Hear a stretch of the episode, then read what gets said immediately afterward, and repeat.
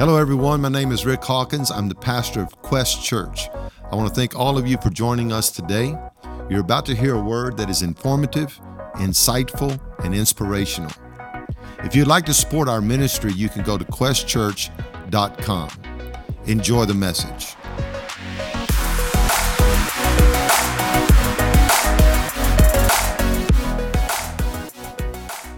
We're about to turn the focus of this church toward the body that is here. And we're going to begin to speak along the lines of community. Everyone say community. Commitment and cohesiveness are necessary to form strong community. Commitment and cohesiveness are necessary to form strong community. And that's what we're all about. Luke chapter 4, verse number 1. If you have it, say amen. Just seeing if it's on the screen. We're going to be reading from the NIV this morning. That is the New Intelligent Version of the Bible.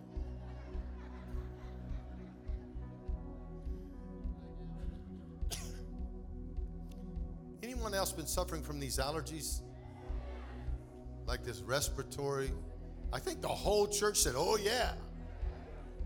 I know I have. Um, I spent the last day and a half inside my house.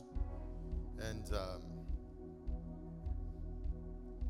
I kind of wish I would have stayed inside my house today. I'm just kidding. Luke chapter 4, verse 1. Jesus, full of the Holy Spirit, left the Jordan and was led by the Spirit into the wilderness. I'm going to stop reading and ask you to do something. Be careful with this scripture today, in that while I'm reading it, that you're so familiar to it that you lose its impact. Okay? You've heard this story many times, but don't let it just be something superficial to you. Listen very intently to the word today. So I'll start over on that wise. Jesus, full of the Holy Spirit, left the Jordan and was led by the Spirit into the wilderness, where for 40 days he was tempted by the devil. He ate nothing during those days, and at the end of them, he was hungry. The devil said to him, If you are the Son of God, tell this stone to become bread. Jesus answered, It is written, Man shall not live on bread alone the devil led him up on a high place and showed him in an instant all the kingdoms of the world. And he said to him, I will give you all their authority and all their splendor. It has been given to me, and I can give it to anyone I want to. If you worship me, it will be yours. Jesus answered, It is written, Worship the Lord your God and serve him only. The devil led him to Jerusalem and had him stand on the highest point of the temple. If you are the Son of God, he said, throw yourself down from here. For it is written, He will command His angels concerning you to guard you carefully. They will lift you up in their hands so that you will not strike your foot against a stone. Jesus answered, It is said, do not put the Lord your God to the test. When the devil had finished all this tempting, he left him, listen carefully, until an opportune time. Jesus returned to Galilee in the power of the Spirit, and news about him spread through the whole countryside. He was teaching in their synagogues, and everyone praised him. He went to Nazareth, where he had been brought up. And on the Sabbath day, he went into the synagogue. Listen to these words as was his custom. He stood up for to read, and the scroll of the prophet Isaiah was handed to him. Unrolling it, he found the place where it is written The Spirit of the Lord is on me, because he has anointed me to proclaim good news to the, to the poor. He has sent me to proclaim freedom for the prisoners and recovery of sight to the blind and to set the oppressed free. Verse 19, to proclaim the year of the Lord's favor In the King James, it reads like this to preach the acceptable year. The acceptable, say that word. To preach the acceptable year of the Lord. Then he rolled up the scroll, gave it back to the attendant, and sat down. Listen carefully. The eyes of everyone in the synagogue were fastened on him. I'm going to preach for the next three hours and 25 minutes a message entitled Born Identity. Say those words to someone next to you Born Identity. If I was going to subtitle this message, I would call it You Have a Word in the Wilderness. Say that to someone next to you. You have a word in the wilderness. Let us pray. Father, thank you for the reading of your word. We ask you that the word do what it is sent to do in the earth on this day. You said when you send a word into the earth, it never returns to you void or empty of its task, but it always accomplishes the task that you sent for it to accomplish. So we ask you as we preach today to break yokes, to dismiss generational spirits. We ask you to have your way in this building. We yield to you. Hallelujah. And we say, Speak, Lord. Your servants are listening in Jesus' name. Can you clap your hands and lift your voice and give God a good praise? He saved you. Now, you need to understand you are praising the one that saved you. He called you out of darkness into his marvelous light. Come on, you're praising the King of Kings and the Lord of Lords. You are praising the one they buried. But death, hell, and the grave could not hold him down. Hallelujah. You're praising a risen Savior. You're praising the one who ever lives to make intercession for you. Glory to God. Now add your voice to your clapping and shout to God with a voice of triumph today. Come on, clap your hands, all ye people, and shout to the Lord. Bless your name, Jesus. Now, before you sit down, nudge three or four people and tell them it's on in the building today. Amen. Someone said it's like everyone tells a story about themselves inside their own head. Always, all the time. That story makes you what you are. We build ourselves out of the story we tell ourselves in our own head. Hmm.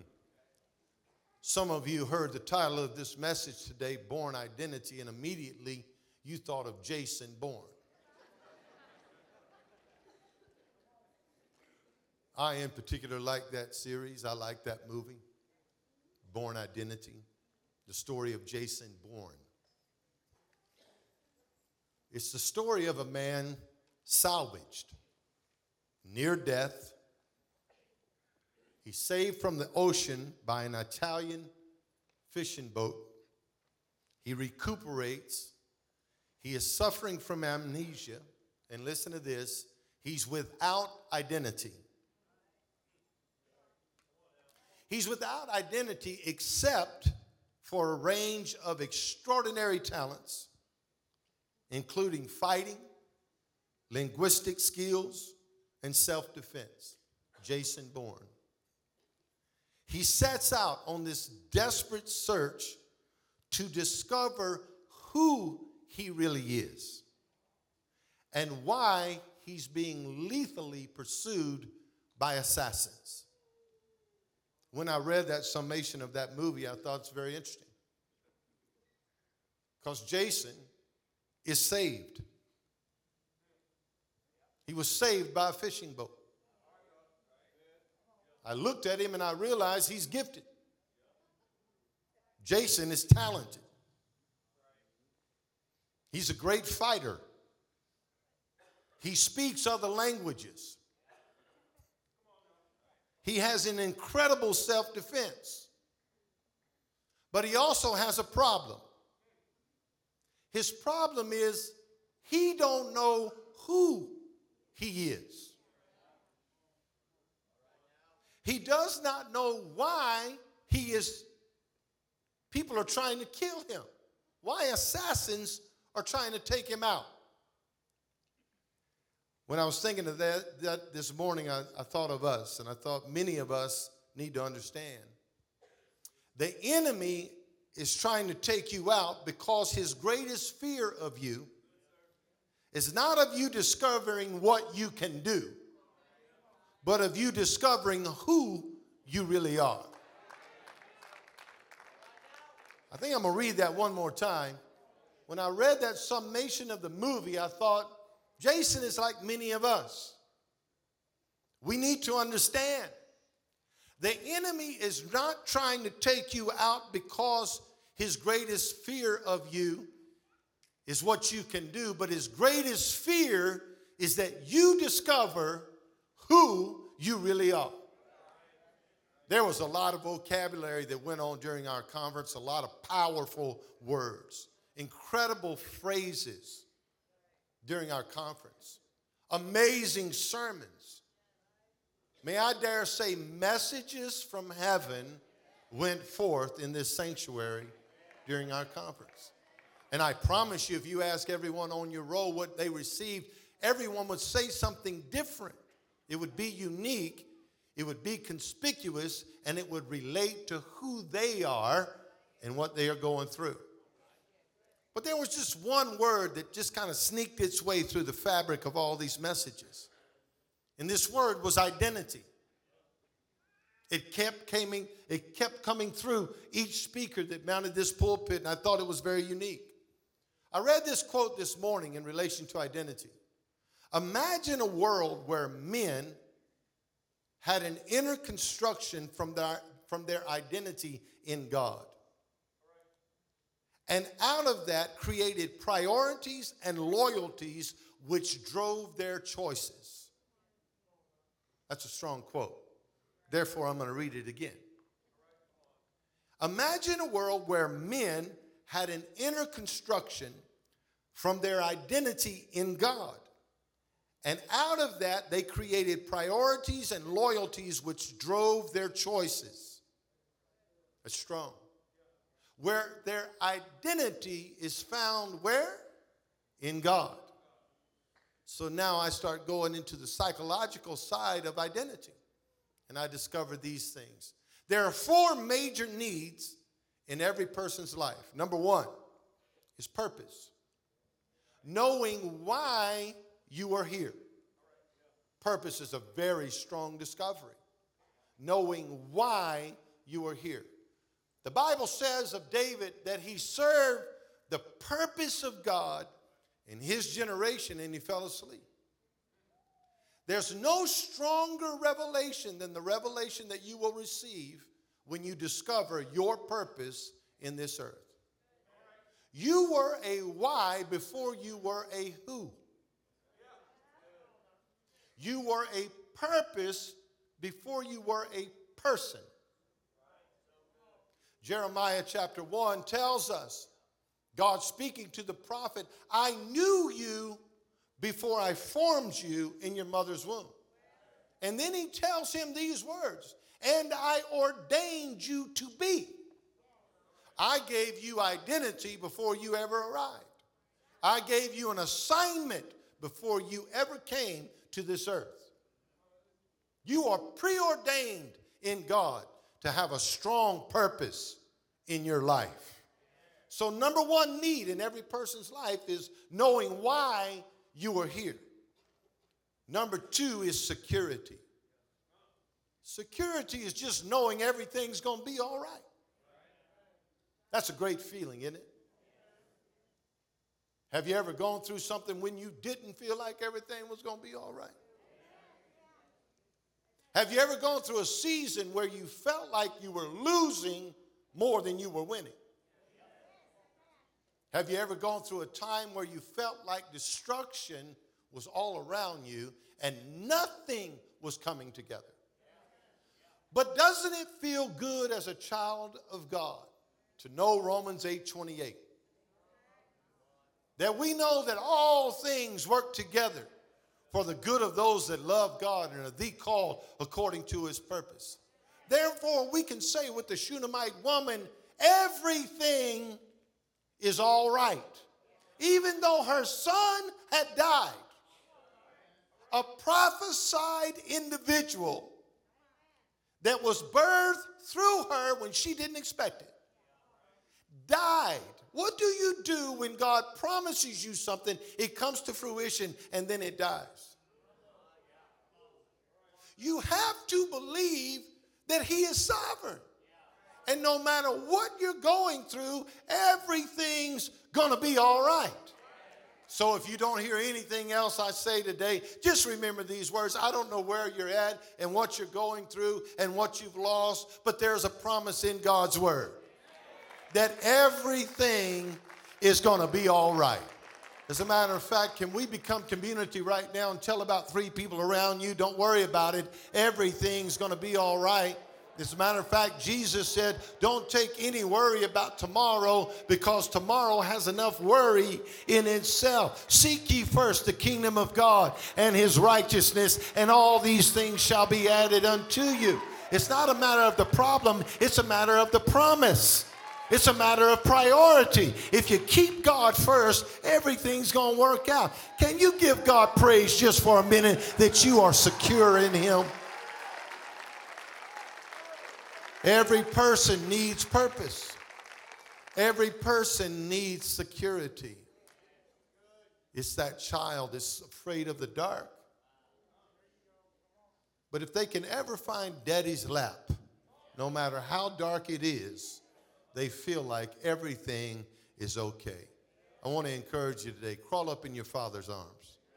He's a good, good father.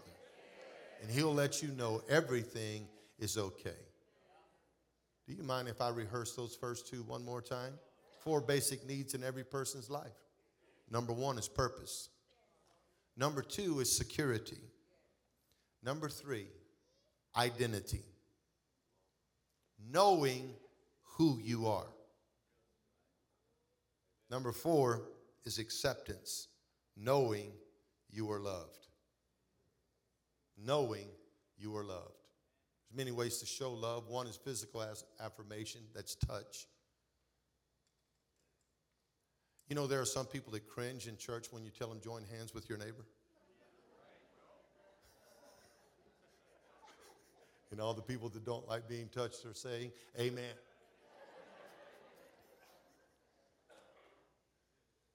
when we tell you, turn around and hug your neighbor and tell them it's good to see them today.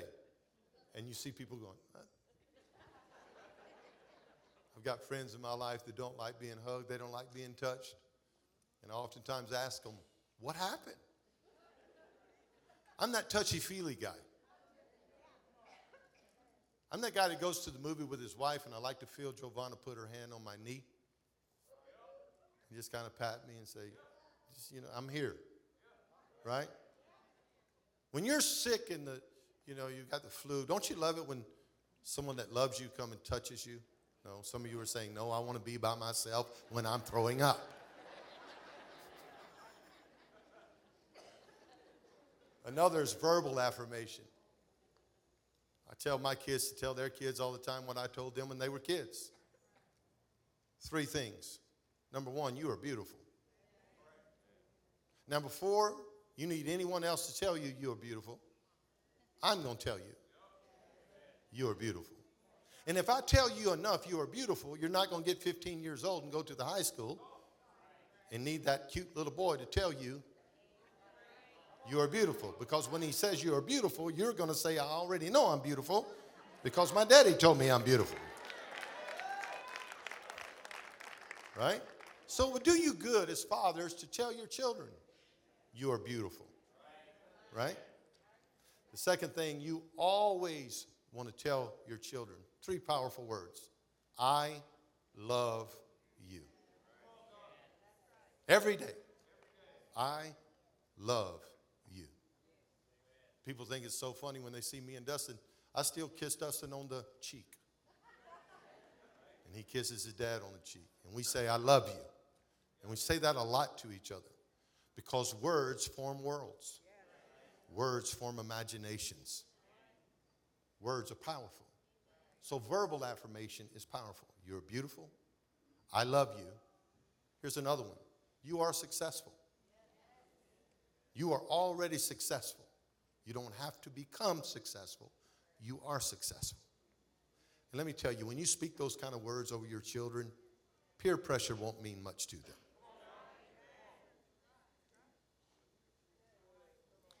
So every person needs purpose. Is this okay? Every person needs security. Every person, everyone needs identity. And everyone needs acceptance, knowing you are loved. I can't get out of that one. This is not part of my message, but I'm just feeling this. Folks, it would, it would do churches real good if we stopped judging people before we accepted them. You know, if we just, the acceptable year of the Lord is a powerful phrase. Jesus said, He has anointed me to preach the acceptable year of the Lord. You do not get to decide who God accepts. Right. Well, it'd be real good if we all just stood at the door every Sunday with our arms like this, right? The whole church. And every guest we saw walk in, no matter what they were dressed like, how many tattoos they have. If that was a prerequisite, I wouldn't be the pastor.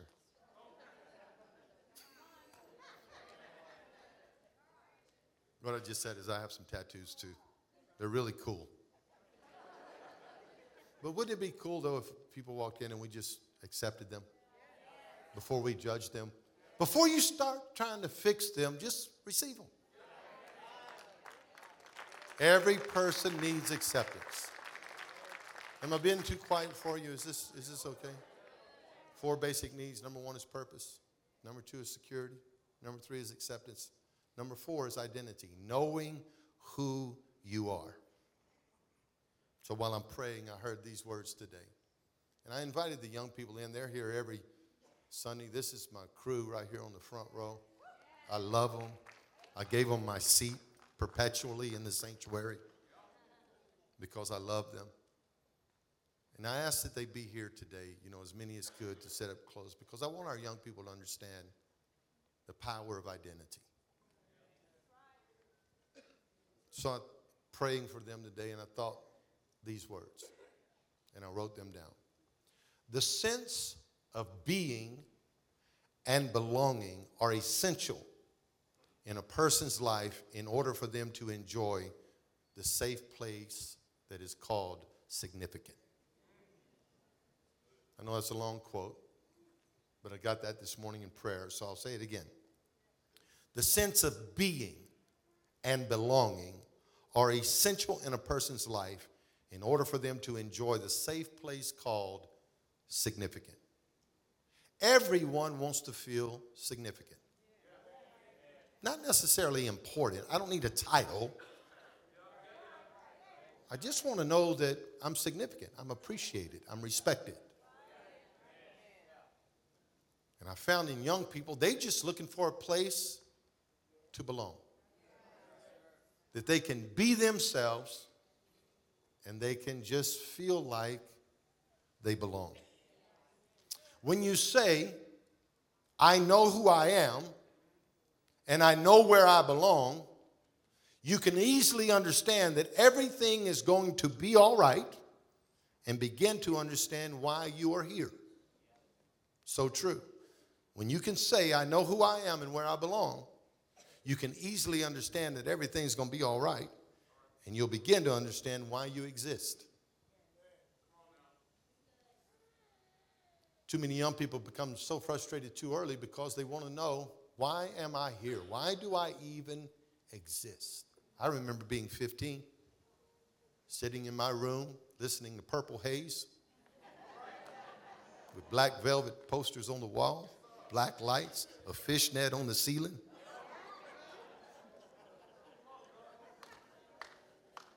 Purple haze. Never mind, but anyway, I remember that song for some reason.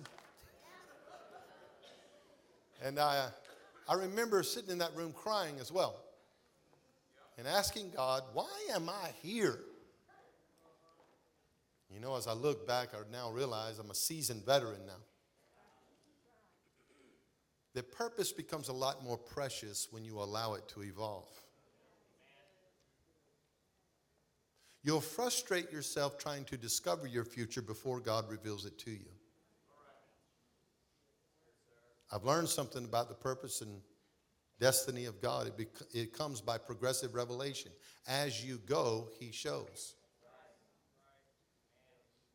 There's nothing wrong with planning. Planning is powerful. But my Bible tells me in Proverbs 19:21 that the purpose of God prevails over man's planning. Ultimately, you're going to be who God said you're going to be. Can I get five people to say amen right there? Amen. Identity. Say that word. Say being. Yeah. Identity. I walked in today. Where's Butch at? Butch, you'll get a kick out of this. Some, Butch is here somewhere, maybe in the back. Okay, Butch. You'll like this, Butch. I walk in my office and Josh says, That coat is killer. Talking about this. I said, Josh, appreciate that. But the content is more important than the container. He, he looked at me like, you know how dogs look at you when you're talking to them?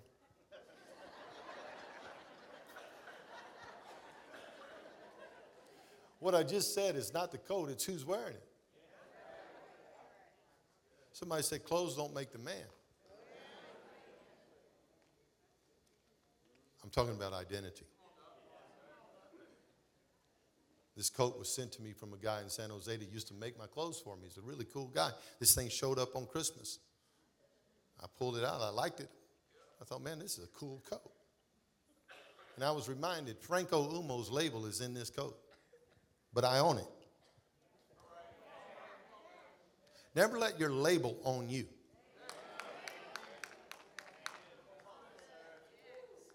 You are not Nike, you wear Nike. You're not Adidas, you wear Adidas. So I thought about that, and I thought we are human beings. Beings, identity, being. Not human doings. We're human beings, not human doings. Never allow what you have def- done to define who you are. I'm going to say it again. Never allow what you have done, done to define who you are. What you have done can bring labels. When you give yourself a label or a name as though a single word describes you completely, that is called labeling. So you made a mistake in your past, and people call you that mistake. That is labeling.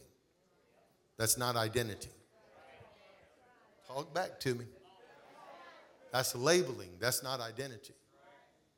You failed in your marriage by committing adultery. That does not make you an adulterer. Boy, it got quiet now. You cannot allow people to put a label on you based on your deeds. What are you saying, Pastor Rick? I'm simply telling you, I came in here to rip all the labels off of you and tell you you are not who people say you are. You are not what you have done. You are who God said you are. And your identity is in Him and His Word and not in the Word of other people. Take 10 seconds and give God praise for that right there. Amen.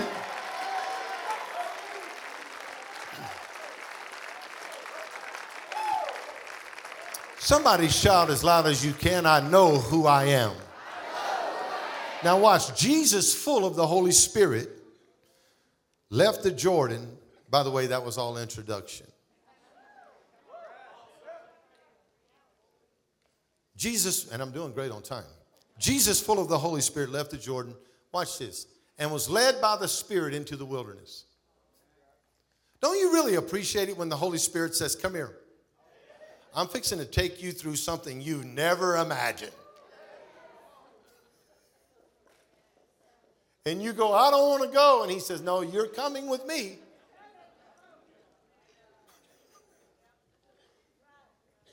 Led by the Spirit into the wilderness, and he's not done.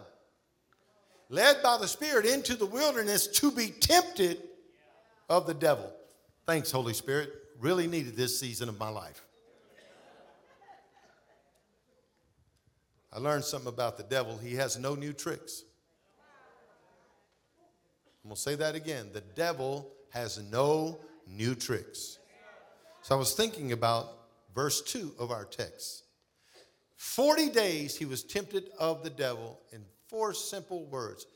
Three simple words. He was hungry. Guess what happens when you don't eat? You get hungry. That's so simple, isn't it? So simple. And I thought it's much deeper than that. Because hunger is a result of not having what you think you need.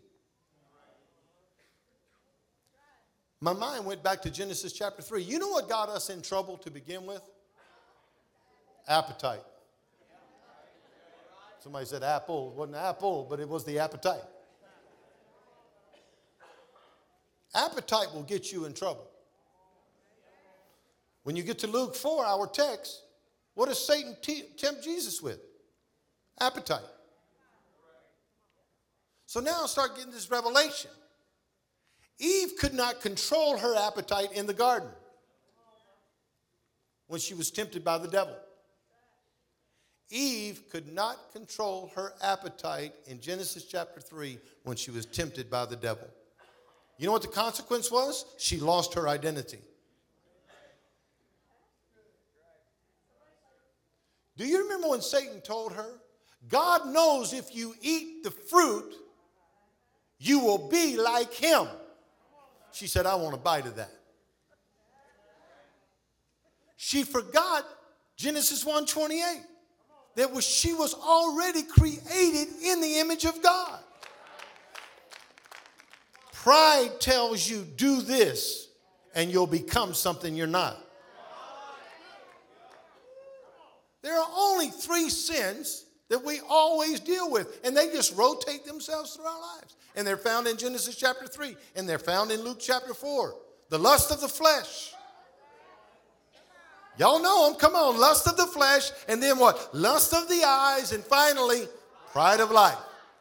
It's not going to change, it's always the same. So when the same Satan that showed up in the garden showed up in the wilderness, to tempt the Son with appetite, things turned out a little bit different. Jesus controlled his appetite in the wilderness. He didn't lose his identity, he found his identity. I wrote this down. You are mostly identified by what you are pursuing. Write it down, young people. You are mostly identified by what you are pursuing. Notice where he's tempted in the wilderness. Here we go. Y'all coming with me? Take this trip with me. The wilderness. Here's the Greek vocabulary lonesome, lonely, solitude, isolation. The wilderness even though Satan will tempt you anywhere, I believe his favorite place of temptation is the wilderness. When you are lonely, lonesome, there is a difference in being alone and being lonely. You can be in a room full of people, you are not alone, but you can be the loneliest person in the whole world lonesome, lonely, solitude, isolated. These are places you must be very careful of because the enemy will trick you into believing no one loves you, no one cares about you.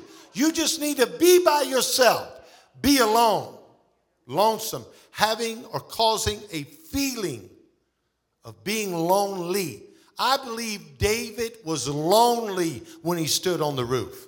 He was the king of an entire country, but he was lonely.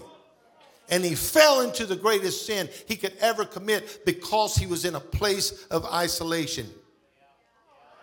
Satan will always try to isolate you from love to tell you a lie.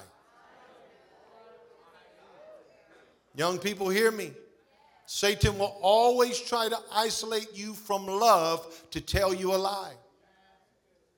I hear more and more young people saying these words I don't feel loved. I don't know why I'm here.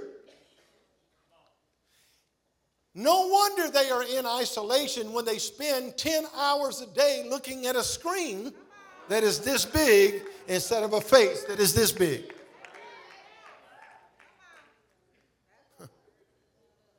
They go into a tunnel called internet.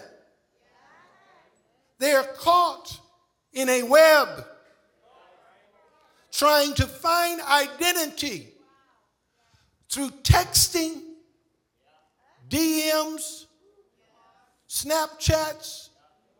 They're trying to find themselves. And you, as a parent, must at some point take the authority and say, You will not find out who you are through that smart device. That smart device is actually the dumbest device you will ever hold in your hand because it is replacing physical affection, verbal affirmation, finding identity in a family atmosphere. I'll stop. I'll get off of that because that can easily become a soapbox. But when is the last time you picked up your children's phone? And just went through what they. Why would you let your child have? I don't want to make my young people mad at me. They're to get mad. But I, why do we have an app with a ghost on it? It's called, go ahead and say it, Snapchat. Because the ghost vanishes as soon as they're through talking.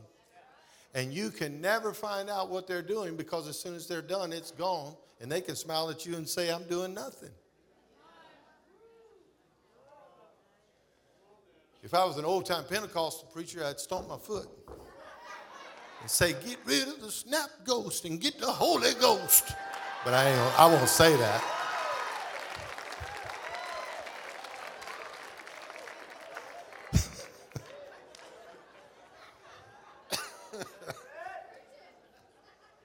So I want to just say to all of you, not just young people, but all of us in this building, be careful with lonely. Be careful with lonesome. Be careful with isolating yourself from the insulation of love. It's easy to pull back. I've done it myself. The worst mistake I ever made in my life was pulling back from those that love me. I started internalizing my fears, inter- internalizing my struggles and my wars inside of me, and the infrastructure of my identity began to erode and ultimately imploded because I refused to receive the insulation of the love of the people that was closest to me. The enemy will always isolate you to trick you. Come out of your loneliness. Stop being by yourself. Parents, pay close attention when your children stop talking. Preaching good, Pastor Rick wilderness. That's where he was tempted, but here's a bigger question. Why was he tempted? Why? Why was why did the spirit of the Lord lead him in the wilderness to be tempted of the devil? The word tempt means to test you or to try you. The wilderness is a test. Say that with me. The wilderness is a test. Say it again. It has to do with this examination process.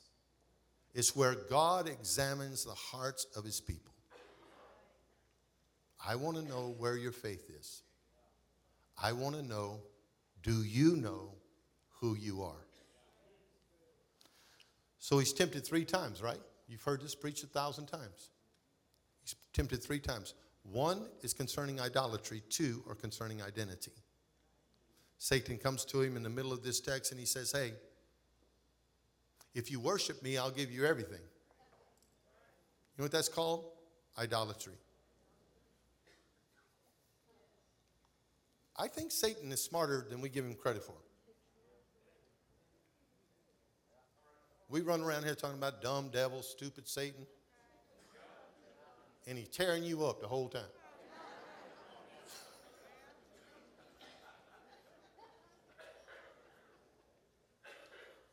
The Bible says he left him till an opportune time. He was smart enough to know, I can't get you this time, but I'll be back. And when is the next time he showed up? In the garden. Because he thought if I defeated her in the garden, I can wait till you get the garden and defeat you. He was wrong on both occasions. Because what she lost in the garden, Jesus found in the garden. God is good, isn't he? So the first one in the middle, uh, the second one in the middle of the text says, If you worship me, I'll give you all this stuff. Now, you really think Satan thought Jesus was going to worship him? No, he knew he wasn't going to worship him. Satan ain't trying to get you to worship him. So stop doing all your rock and roll stuff.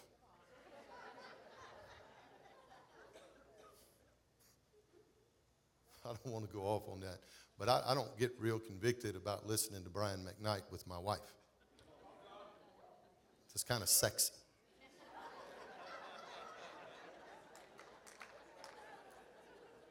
Praise the Lord. Seriously, I mean, it's hard to get romantic listening to Great Defender.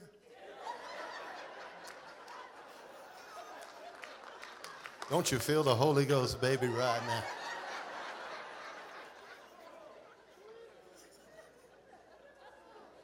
He knows Jesus is not going to worship him. That's not the point. He just wants you to stop worshiping God.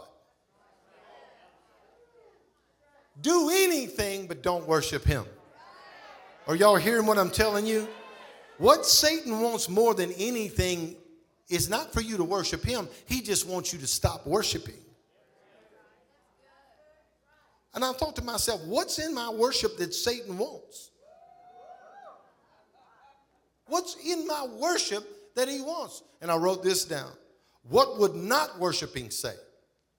If I stop worshiping, then I deny that God has ever done anything for me. And I don't know about y'all, but he's done so much for me, I can't help but worship him. Y'all better talk back to me. If I stop worshiping, then I'm saying, You ain't never done nothing for me. Now I need to know is there any worshipers in the building? See, so Satan wants you to stop because stopping says he's never done anything for me. And then I thought, if I stop worshiping, I disobey a direct command. Worship the Lord your God and serve him only. Worship is not a feeling. Worship is not a negotiable suggestion. Worship is a command. So when you don't worship, you are disobeying God's command. God said, Worship the Lord your God and serve him only. Jesus said, If you don't worship me, then the rocks will cry out in your place. So Satan says, Stop worshiping him and you'll disobey his direct command. I came by to tell you, get in the devil's face, even when you don't feel like it, and give God worship and let him know. Even though I don't feel like worshiping, I'm going to worship anyway because I know what he's done and I know what he's commanded. I'm going to ask you one more time Is there any worshipers in the building? If I stop worshiping, then I disallow his presence to be in the building because God inhabits the praises of his people. So when I stop worshiping, he stops working. When I stop worshiping, he stops showing up. If he inhabits the praises of his people, I can't do anything but worship. I'm going to ask you the fourth time Is there any worshipers in the building today? I dare you to jump on your feet and give him praise like you know he's been good to you. So the first,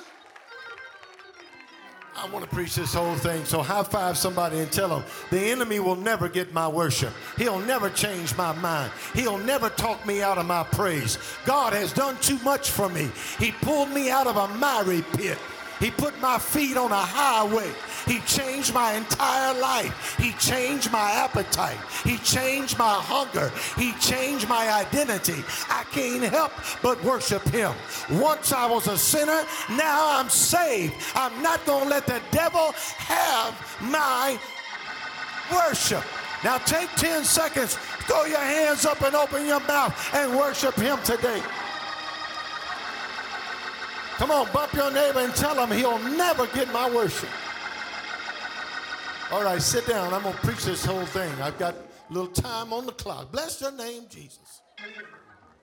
Somebody shout, I'm glad I'm a worshiper. So he said, he said, stop worshiping. He said, if you'll worship me, I'll give you all this stuff. The other two temptations do not have to do with idolatry, but with identity. Because the other two temptations come on this wise. If you be the Son of God. In other words, Satan is saying, Do you know who you are? Can I say it again? Satan is saying, Do you know who you are? There's nothing Satan would love more than to get you to deny you are a child of God. So he sends you into depression to make you question Am I really God's child? You are in jeopardy when you start questioning if you are really born again. As a matter of fact, let me eradicate and obliterate some of the destructive words that the enemy is coming against you with. You are who God said you are. When God saved, you don't quit acting like you're going to lose your salvation any second. Start living in the eternal security that you are a child of God. The prodigal was still a son when he was in the pig's pen. The father said, If my son, he said, I'll just come back as a slave. But the father said, Once a son, always a son. Quit letting people send you to hell because of something you did 10 years ago. You're still blood bought, sanctified, Holy Ghost filled, fire baptized. Your name is still written on them. Quit treating your salvation with so much frailty. Perfect love casts out all fear.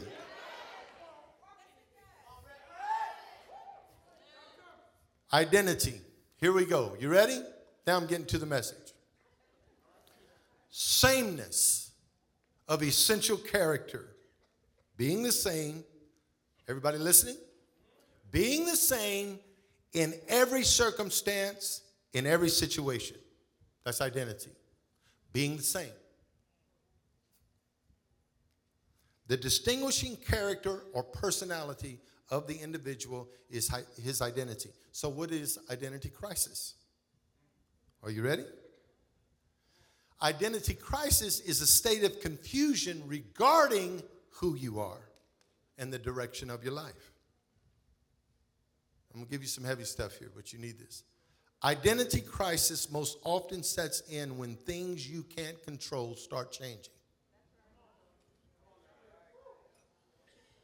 Identity crisis usually sets in when things you cannot control start changing. Remember this never allow what you cannot change to change you. Some people ain't never gonna like you. Quit trying to change to make everybody like you. Because you run around here trying to impress everybody, then we wonder who you are. If they can't love you for just who you are, just wave at them and say, God bless you. But quit allowing the things you cannot change to change you. Quit allowing the people around you that will not change to change you. Hmm. Confused identity results in a loss of influence. People do not want to follow someone who, do not, who does, does not know who they are.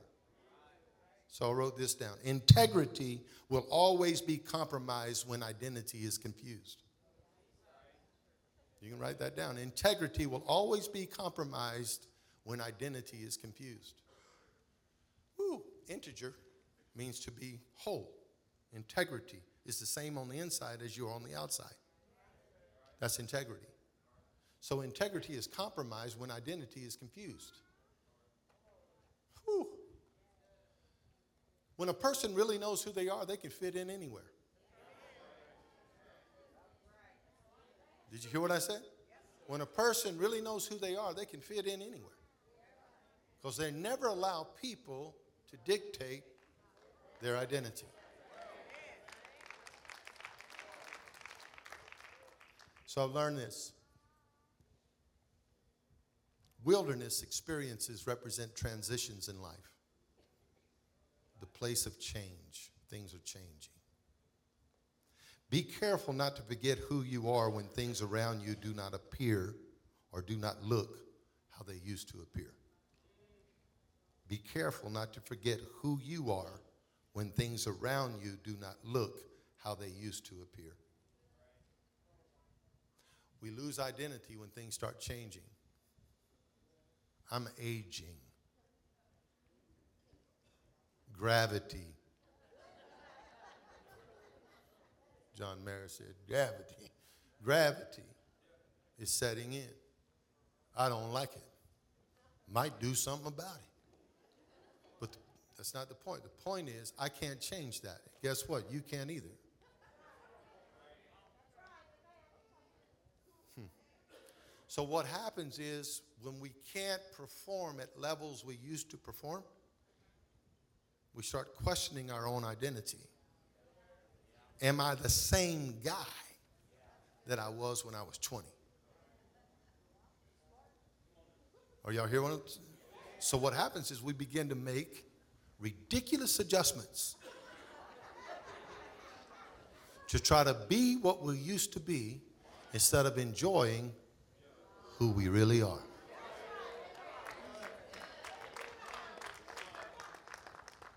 Be you.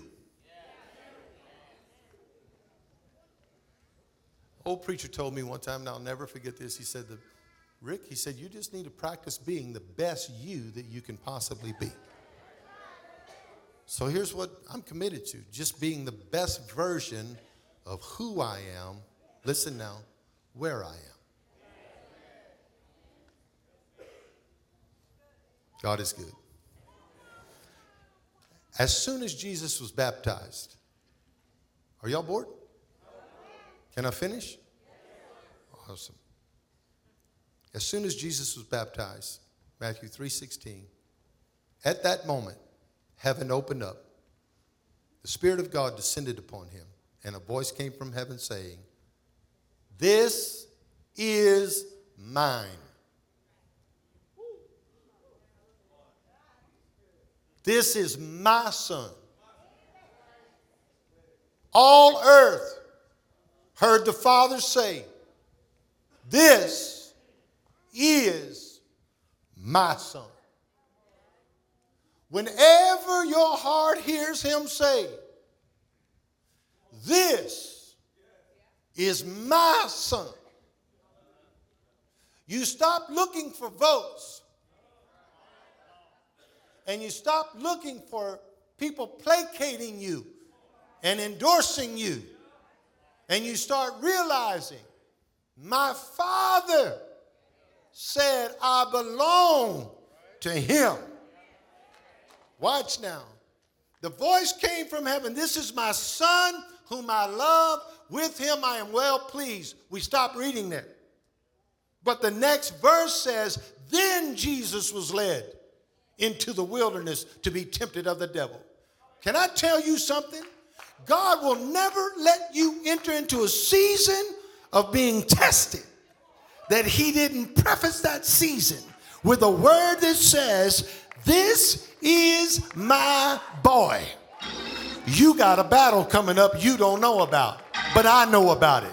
So before Satan shows up, I'm going to already let you know who you are. And I came by today to tell you some of you are going through change, wilderness, identity crisis, but the Father is here to tell you today you belong to Him. The word of affirmation always precedes the season of confrontation. I'm going to say it again. Anytime there's affirmation from the Father, get ready for a season of confrontation from the enemy when you're feeling real good about yourself and you're feeling real good in God and you feel like everything is all right and you're being baptized and heaven is opened up over you and you got Holy Ghost doodads running up and down you and every time you hear praise music you want to put your dance on because you're so excited get ready because you are one step away from stepping into the wilderness where the devil's going to hit you like you ain't never been hit before. So before you get too excited and exhilarated about heaven being open over you, you need to prepare for the wilderness that is in front of you because the affirmation precedes the confrontation. Satan is coming to test you and to tempt you. But I came by to tell you to remind the devil, just like Jesus did every time he hits you. I'm not going to tell you what I feel about myself, I'm going to tell you what the Father said about me. This is my son in whom I am well pleased. In other words, Satan, you should have showed up before daddy talked to me. You should have showed up before my father. Let me know how much he loves me. You should have hit me before I got the revelation of who I am in Christ. But now that I know, I'm going to tell you, devil, just like Jesus told Satan in the wilderness, my father said, I'm blessed in the city, I'm blessed in the field, I'm blessed when I come and I'm blessed when I go. I don't care what you say. My father said, I am an overcomer by the blood of the Lamb and by the word of my testimony. Is anybody in this building here? Before you start talking Satan, I need you to know Colossians 3 3 says, My life is hidden in Christ. Deuteronomy 28 13 says, I'm the head and not the tail. I am above only and not beneath. Deuteronomy 28 6 says, I'm blessed when I come, I'm blessed when I go. Galatians 2:20 says, I'm no longer alive, but my life is now hidden in Christ. John 15 15 says, I'm no longer a servant, but I'm a friend of God. 1 Peter 2 9 says, I'm a royal priesthood, a holy nation, and a peculiar peculiar people. Second Corinthians 5:17 says, I am a new creation in Jesus Christ. Romans 8, verse 1 says, There's therefore now no condemnation for those who are in Christ. That's who I am. Second Corinthians 1:21 says, I am established and anointed before I'm arrived. 1 Peter 2 4 says, I am healed by his wounds. Ephesians 2 8 says, I am saved by faith. Romans 5 1 says, I am justified by grace. Romans 6 1 says, I'm no longer a slave to sin, but I am a child of God. John 8 36 says, I am free indeed because the Spirit has set me free. I came by to tell you, you ain't got to make up stuff to tell the devil. Just open the Bible and start reading what God already said. When He shows up to tempt you about your identity and ask you, Do you know who you are? Remind Him, I am anointed, I am appointed, I am authorized, I'm Holy Ghost filled, I'm fire baptized, I'm a born again believer, I have faith in Christ. Somebody shout, I know who I am. I need you to tell four people around you, I know who I am. And ask them, do you know who you are? If you don't know who you are, don't try to find it on the internet. Don't try to find it in the mouth of your friend. Don't try to find it in the mouth of your mama. Don't try to find it in the mouth of your cousin. But open the Bible and find out what daddy said. Somebody shout, I know who I am. It is written. Come on, say it. It is, tell three people, it is written. I ain't trying to find out. I'm not trying to figure it out. I already know that I am called before I was born. I'm already ordained before I arrive. I've got power through the blood of Jesus Christ. I am filled with the Holy Ghost. When I speak in Jesus' name, demons have to leave. When I lay hands on the sick, they have to recover. I know who I am. If you know who you are, I dare you to throw your hands up. Shout to God with a voice of triumph. You got to pull the word out that says, I am fearfully and wonderfully made. There's nobody else like me in the whole world. All the days of my appointed time were written before one of them came to pass. I dare you to take 30 seconds and praise him like you love him. Praise him for giving you your identity. Without him, you are nothing. But with him, you are everything. With God, all things are possible. Somebody shouted, I know who I am because God told me who I am. I know who I am because the Bible tells me who I am.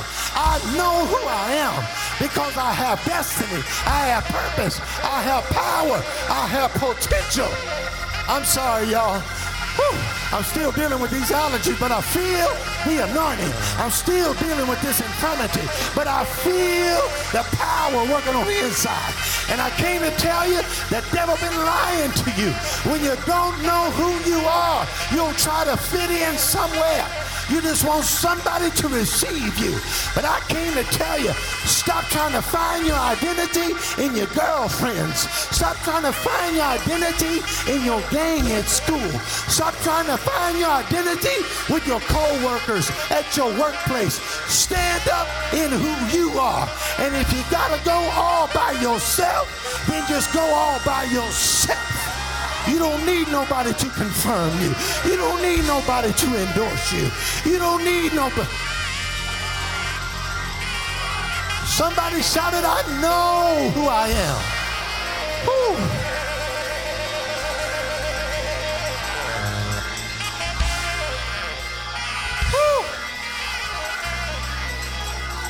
Hallelujah. I'm sorry, y'all. I'm losing my voice, but I ain't losing my call. I feel the Holy Ghost in this place today.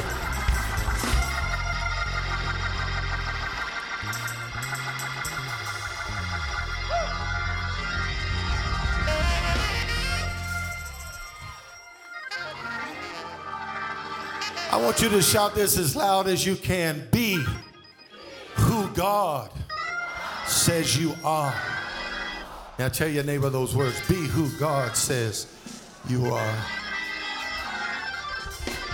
So you know what? I remove identity crisis. Quit being confused about where you are and what's going on. Settle down and find your identity in Christ. Man, I feel the Holy Ghost here. So I'm 15. I'm 15.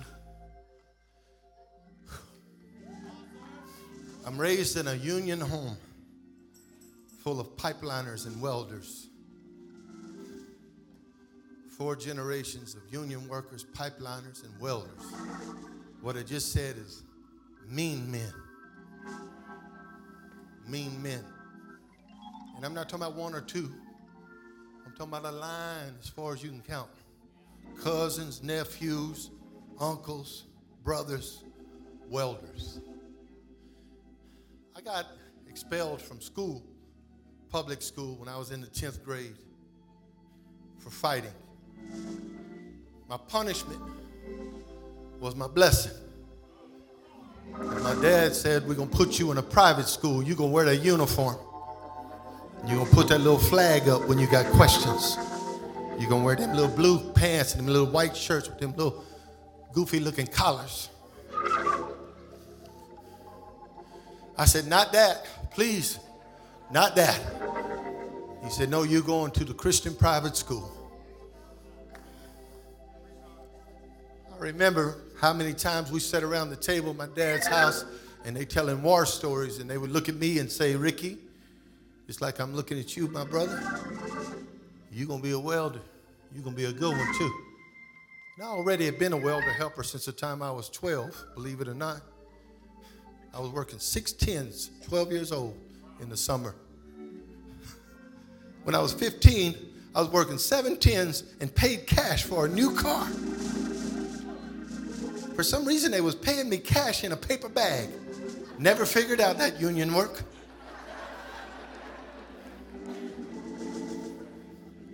And I remember them telling me and reminding me, you're going to be like daddy.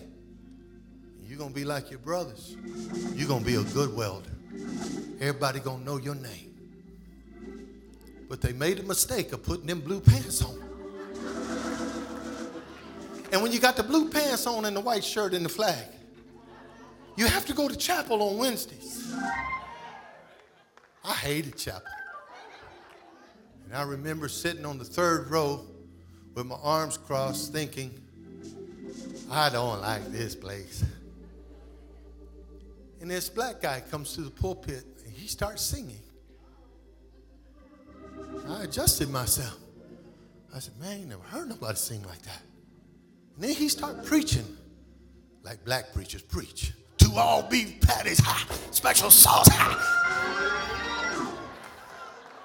Man, that thing hit me in my gut. I said, whoa, wait a minute. I, I like the way this, I've never heard that or felt that.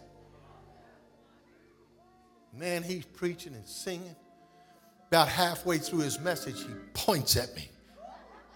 And he says, You, son, right there with that blonde hair, stand up. I stood up and I'm like, Me?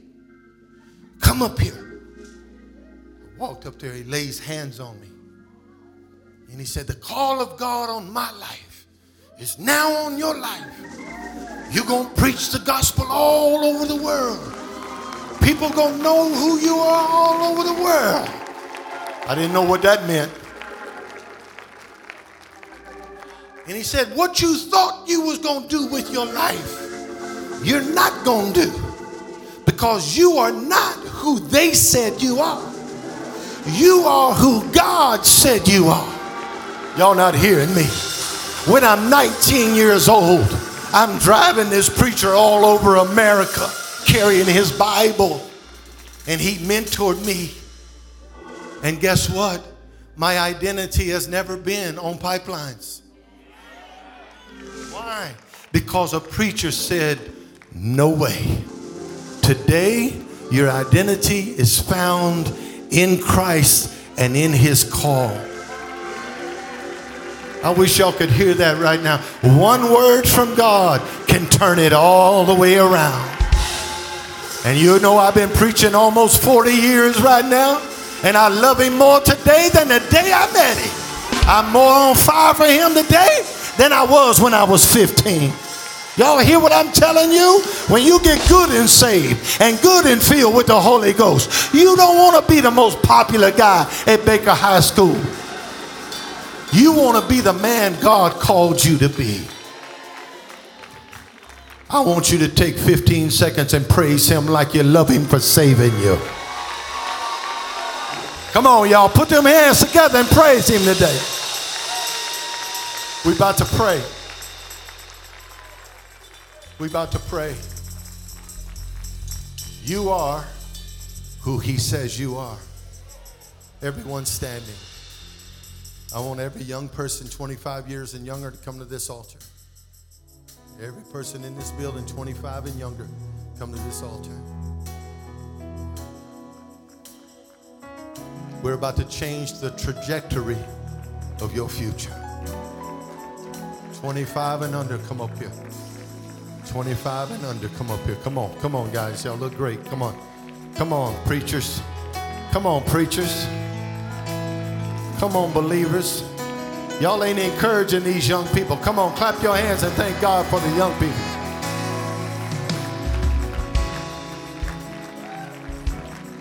Hallelujah. We're about to sing over you. We're about to sing over you.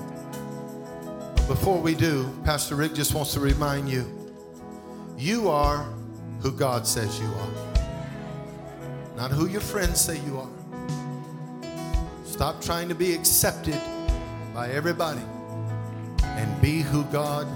And sometimes that means you're going to have to walk by yourself. When I got saved and got that call from God, my buddies called me to go out Friday night. And you know what I told him? That's cool. I got in that 65 Mustang. Y'all remember them big white Bibles with the gold around the edge, about that thick, about that big? I got that big family Bible and I put it in my Mustang and I put it on the passenger seat. And my buddies got in, they were going, What is this, man? I said, Man, that's the Bible. What are you doing with the Bible? We're about to smoke some weed. I said, Not today. My life has changed. They said, What do you mean? I said, Everything I am is locked up in that big old book right there. Y'all not hearing me? Everything you are is locked up in that book. So I speak to you, young people, today and tell you lift your hands, all of you. You are not who people say you are. You're not even who your family says you are. You are who God says you are. And as we sing this over you today, I want your hands raised high and your heart open to God and allow God to touch you. That's right. Come on, sing it. Not against me. That's right. Can you sing it, church? Come on.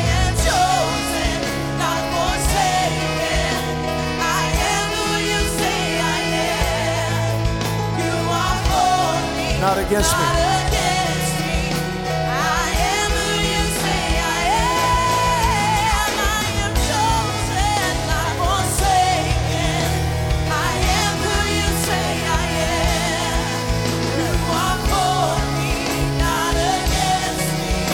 I am who you say I am. Hallelujah. I am. Chosen. I won't say me. I am